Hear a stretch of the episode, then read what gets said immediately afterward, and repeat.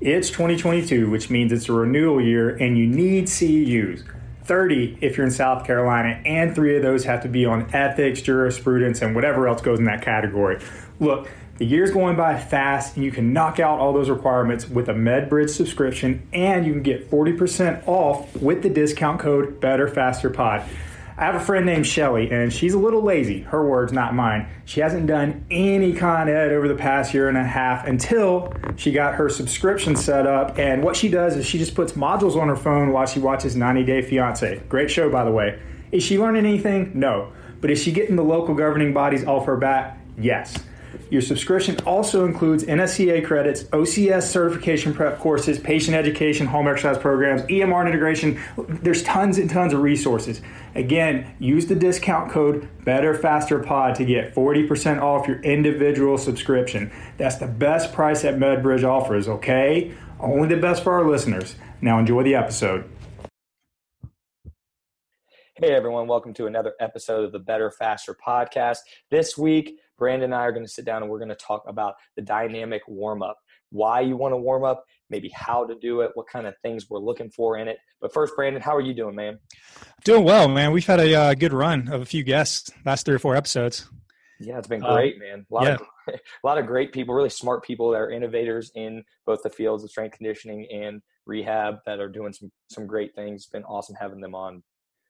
Yeah, absolutely. I think the most recent interview we had with Danny, that was pretty cool of him to sit down with us in the middle of that course. And we asked him for advice on how to get this podcast to the big leagues. And the first thing he said was, well, you guys are making it easy for me. You don't even have a microphone. So we've been working to improve our sound quality. So that's step one there. Definitely, man. We're always looking to keep improving. And that guy is a podcast, I would say, aficionado, having had multiple of them, and they do so well. And you can tell. So he had some great tips for us. So for sure, having him on, Shantae recently, Mitch recently have done some great job, and they've given a lot of things that, you know, for me were kind of interesting topics that I wanted to research further. And that's always great when the guest is giving me homework to do, essentially. So it's been great having them on, man. But today it's just you and me. So we're going back to the original, and we're talking about dynamic warmups. So I know you and I are both big believers in a smart, well thought out, efficient warmup, but I want to kind of maybe go into the why. So why, Brandon, to you, do you think a dynamic warmup or any warmup in general is important? Yeah. So, you know, first off, I think that the dynamic warmup can be just as important as the workout itself. And in some cases, when you're actually working out with a new client or a patient who's a little bit more low level, the warm-up can be the workout, depending on what you do. But I have really, I think, 3 or 4 main bullet points for why we incorporate. And I was hoping you and I could maybe just go back and forth on each of these. But I think the number one thing is that you want to prepare the CNS, or the central nervous system, for activity. So that is where we want to be doing things where we're moving, or not just laying around or sitting in one place. And the intent of that is to upregulate the central nervous system so we can recruit more motor units and kind of grease the groove a little bit. What are your thoughts about that? Yeah, I think you're exactly right, man. I think this is one of those concepts where people talk about static stretching versus dynamic type of stretching, and if you're going to foam roll or not. I do think that all those choices that you're making, we do want to take into consideration what's going to do to the nervous system. So if I'm laying on a foam roller and going really slow and trying to, it might maybe feel a little better, but really I'm kind of downregulating or dampening that nervous system. And that goes back to kind of what Shantae talked in the course. We're going slow and deep into the tissue like that with a foam roller or a tool or something. We're actually acting on and trying to work on those raphenioreceptors, which is actually going to downregulate the system, which is not what we want. Like you're talking about, we actually want to prime the nervous system for movement. So if I'm going to foam roll, I'd rather it be a little bit quicker and a little bit lighter. I'm not trying to really dig in because that's not the point of what I'm trying to do. So I'm on the same thing. I want to maybe start slow. So the movement's going to be pretty easy in general. Maybe just starting with a monostructural piece, a bike or a rower. But as I get going, I do need to start moving, and it's going to start looking more like what I'm going to be doing in that training session. It could end with some really dynamic movements, things like jumps or things like that in the warm up. So I think we're on the same page when it comes to that one, man. For sure. And just one thing to elaborate on, you mentioned static stretching. It definitely has its place, right? But, and the jury is kind of out of whether or not static stretching is harmful or helpful, but there is one pretty recent study that came out there that suggested that anything more than 30 seconds of pulling a stretch can actually affect power output. Right. More so in the elite population, not so much in general population. But my problem with that is, you know, most of my clientele are general population. I do have a few elite athletes, but I'm not exactly sure where to draw the line with that. So in general, we're usually not doing static stretching in the beginning of the workout. Is that how you look at things too? I approach it the same way, man. My thing on static stretching is like you said, it can be beneficial in certain scenarios. And if you really, feel like it helps you get into a certain position a little bit better, I'm okay with a little bit of it. Especially again, it comes down to if it makes that person feel more comfortable going into something. That's something I want to consider is kind of their mindset as they're moving through the warm up. It should prep them in more ways than one for their training session. So doing a little bit of static stretching makes them feel more prepared, well then, okay, we're going to do a little bit. But like you said, if you hold that for a really long time, I don't want to risk dampening the body to a point where we actually lose some force production. So I'm with you there. Sure. Awesome. Yeah. All right. So next bullet point, reasons for why we do a dynamic warm-up is to increase tissue temperature. So before we start a workout, it's generally going to be a good idea to break a sweat a little bit. And the intent of that is to really get the blood to the periphery and into the working muscles, because that's likely going to help enhance your workout and possibly prevent injury.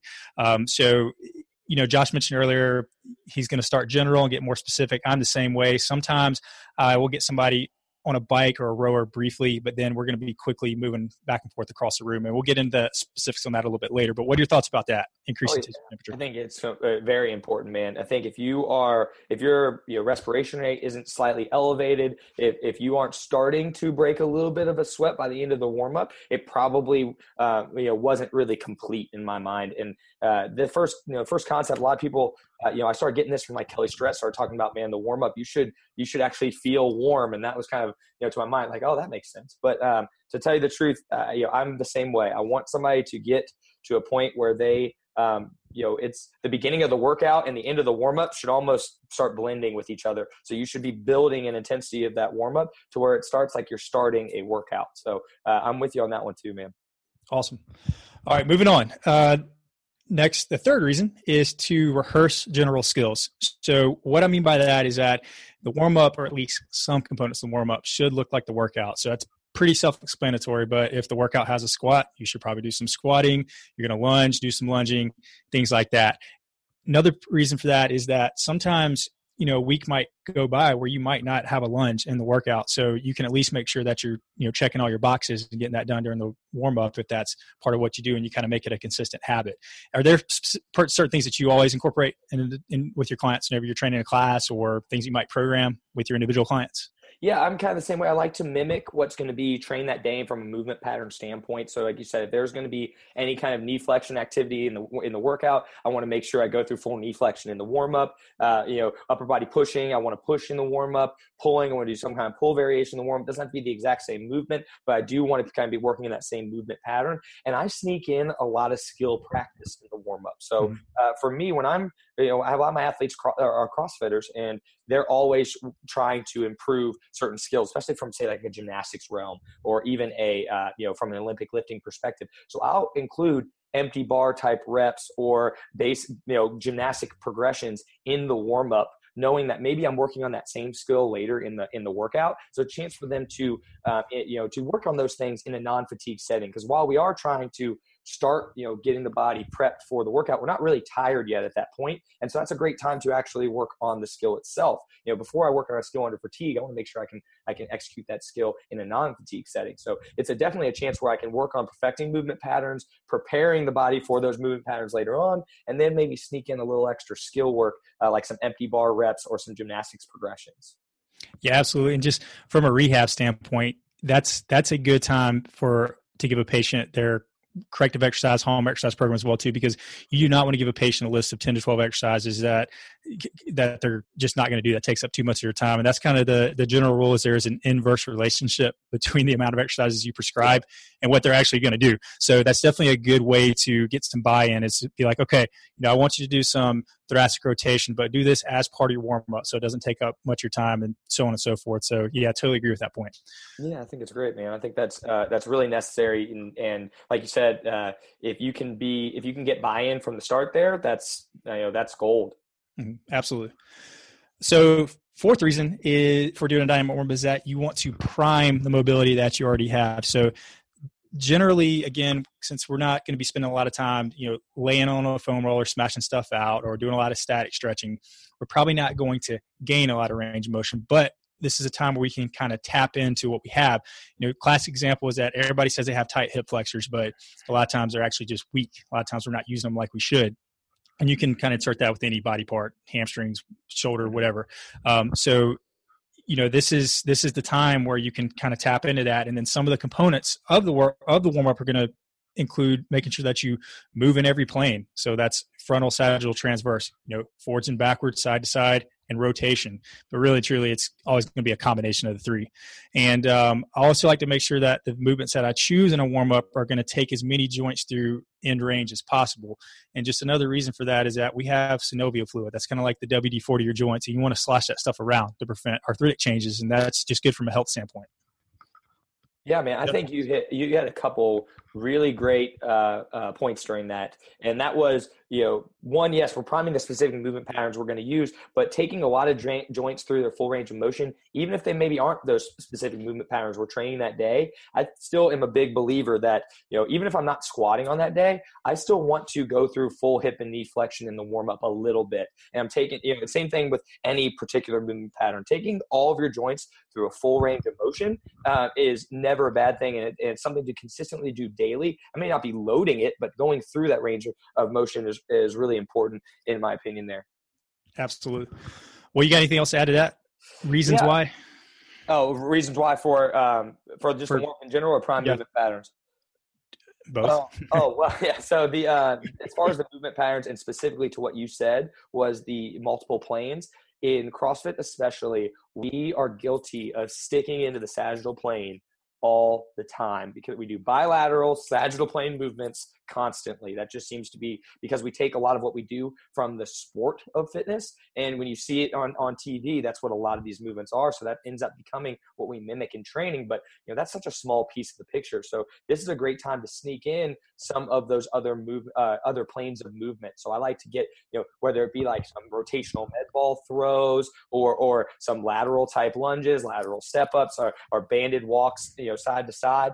You're trying to address those planes in the warm-up. Can be a time to sneak in some of that volume, in a CrossFit program, if that makes sense, since that's something that we rarely seem to get to in our general CrossFit classes. So for me, I think that's a time where you can train those planes, which is so important for injury prevention. It's amazing to me, these really, really fit athletes that in terms of the sport of fitness go out and they try to play, an intramural flag football game, and they either are extremely sore from not moving in those directions, or they have an injury.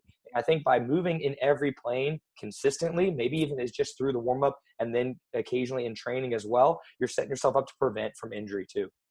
Yeah, absolutely. I can't tell how many times I've had like a fit athlete who's did something like play with his kids and had to twist for the first time in a year and had an acute, low back strain. I mean, that stuff happens all the time. So again, you cover that in the warm-up, you're probably gonna be okay whenever life hits you with that kind of task, for sure.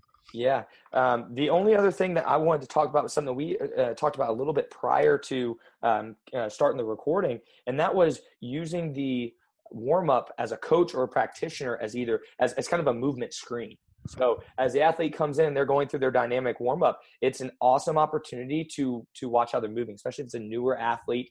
Even if you gave them the warm-up or they're doing their own warm-up, you can already start to assess their movement. I think that's extremely important. It's a valuable time. You should be, if you're an athlete or a coach, or say you're a coach and you're coaching a general class, or it's an individual, or you're coaching a team, and you give them a warm-up to perform. And, that's not a time to slack off and talk to the other coaches and just hang out. You should be actively watching each participant to really assess, okay, how is that person moving through these specific things I'm having them do. Similarly, as a coach, I coach a lot of individuals. That's kind of what my focus is. I also get a big insight into that person's demeanor that day. So the intent at which they're doing their warm-up. A lot of times I put things to be completed as parts of their warm-up. I usually don't write every single step of their warm-up in there. I give them more components I want them to hit, and then anything additionally that they want to. I kind of want them to be a little bit more autonomous and really start listening to their body. But for me, I'm watching them as they go through it. I want to see not only how they're moving, but are they doing so with intent? Do they want to be here? Because if they're going through the motions in the warm-up, then I know that I probably need to maybe talk to that person a little bit more and really make sure that their training session doesn't suffer, because maybe they're just not into it for some reason. Maybe they're going through something else or something else on their mind. So that warm-up can be a good chance to analyze how people are moving, but also see, what are they thinking when they come in that day? You can tell when somebody's about to have a good training session when they're dialed in their warm-up.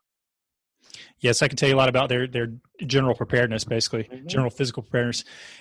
Just to elaborate on that point too, though, from a movement assessment standpoint, I love FMS and SFMA. I think that those are the kings for movement screens, movement assessment. But if you have someone lunge across the room as part of a dynamic warm-up, that's going to tell you a much different story than the inline lunge test or just having them perform a stationary lunge right in front of you. And you can extrapolate that to any kind of movement you might prescribe. So that's definitely an important reason for a different, gives you a lot of bang for your buck and an extra reason why you should do the dynamic warm-up for sure.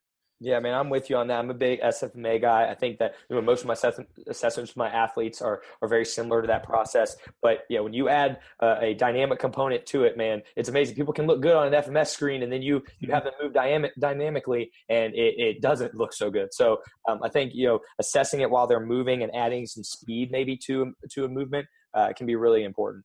Absolutely. So Josh, I know that there's no cookie cutter recipe for anything that we do, but could you give an example of what a typical dynamic warm-up might look like for your clients? Yeah. So my first thing is something general. I know we talked about general to specific. I would maybe have them hop on a bike, a rower, a skier. I love around the world type activities where maybe you bike a minute, row a minute, ski a minute, skip rope for a minute, go through that once or twice through maybe 5 to 10 minutes of just general aerobic work. And we're doing things where we're increasing heart rate, we're increasing tissue temperature, we're increasing the blood flow going around, we're kind of priming ourselves to start moving. And then I go more into some what would be classified as more like a dynamic warm-up in terms of maybe various walking lunge sequences, things like single leg RDL walks, or some people call them Frankensteins or high kicks. I'm going to go through and do things where I'm doing quad pulls or figure four cradle walks. Again, there are names for all these different things, but the general idea is I'm taking my body through and these joints through these different ranges of motion, and very much more of like it's still general at that point. And over the course of this, I start going into more specific movement patterns I might be training that day. So if I'm hinging that day, I might say I'm doing some upper body pressing and pulling.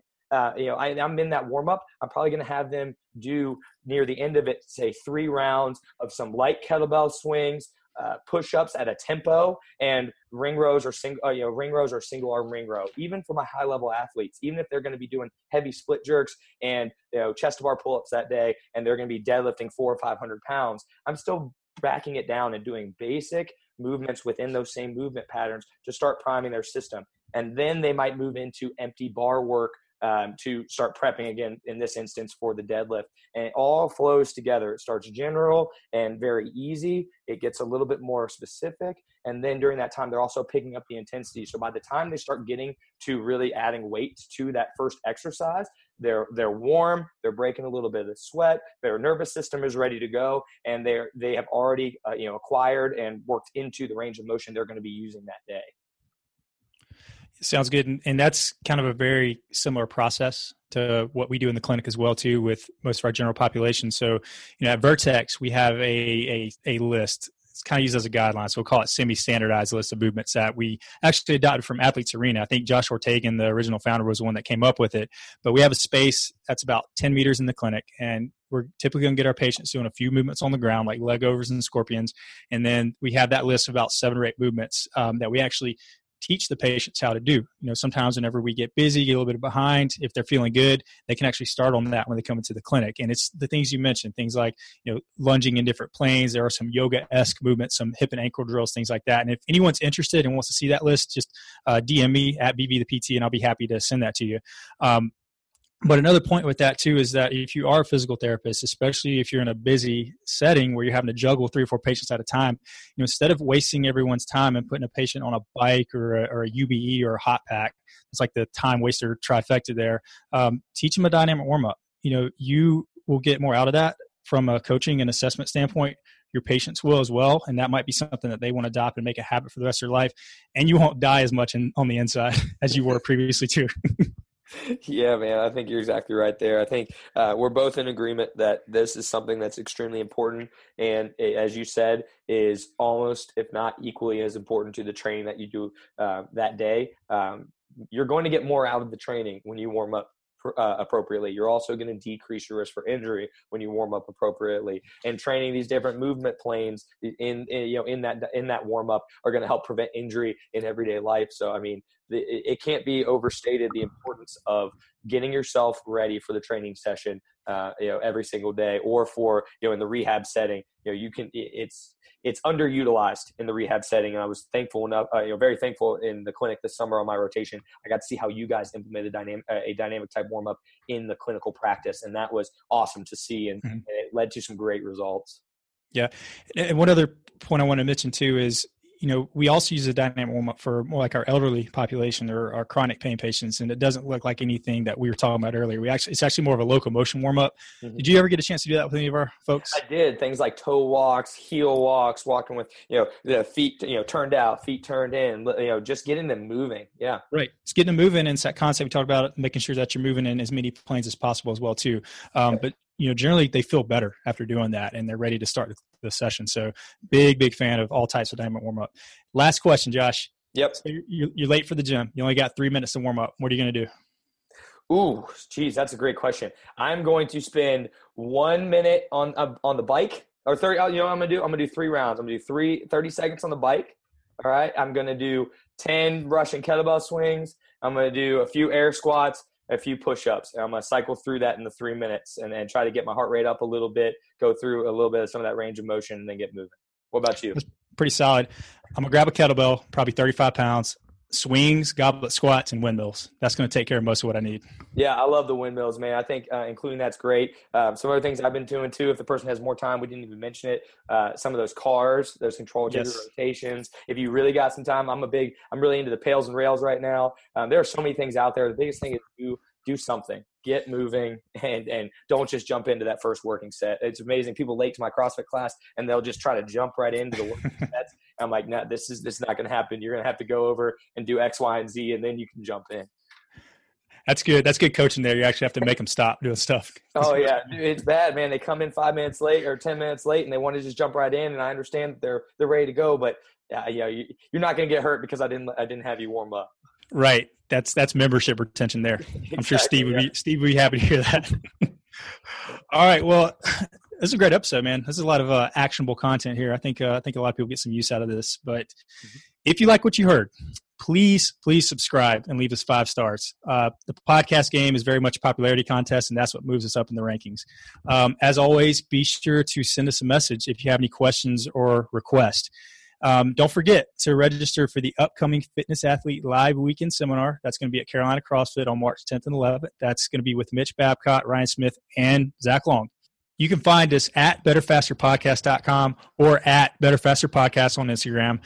You can find Josh at carolinaperformancetraining.com or at CPT_strength, me at vertexpt.com or at BV the PT. And that's it. We'll talk to you all next week. This episode is brought to you by Vertex PT Specialists. 1 patient per doctor physical therapy per hour. Guaranteed. The best physical therapy ever. Check us out at vertexpt.com or on the gram at vertexpt.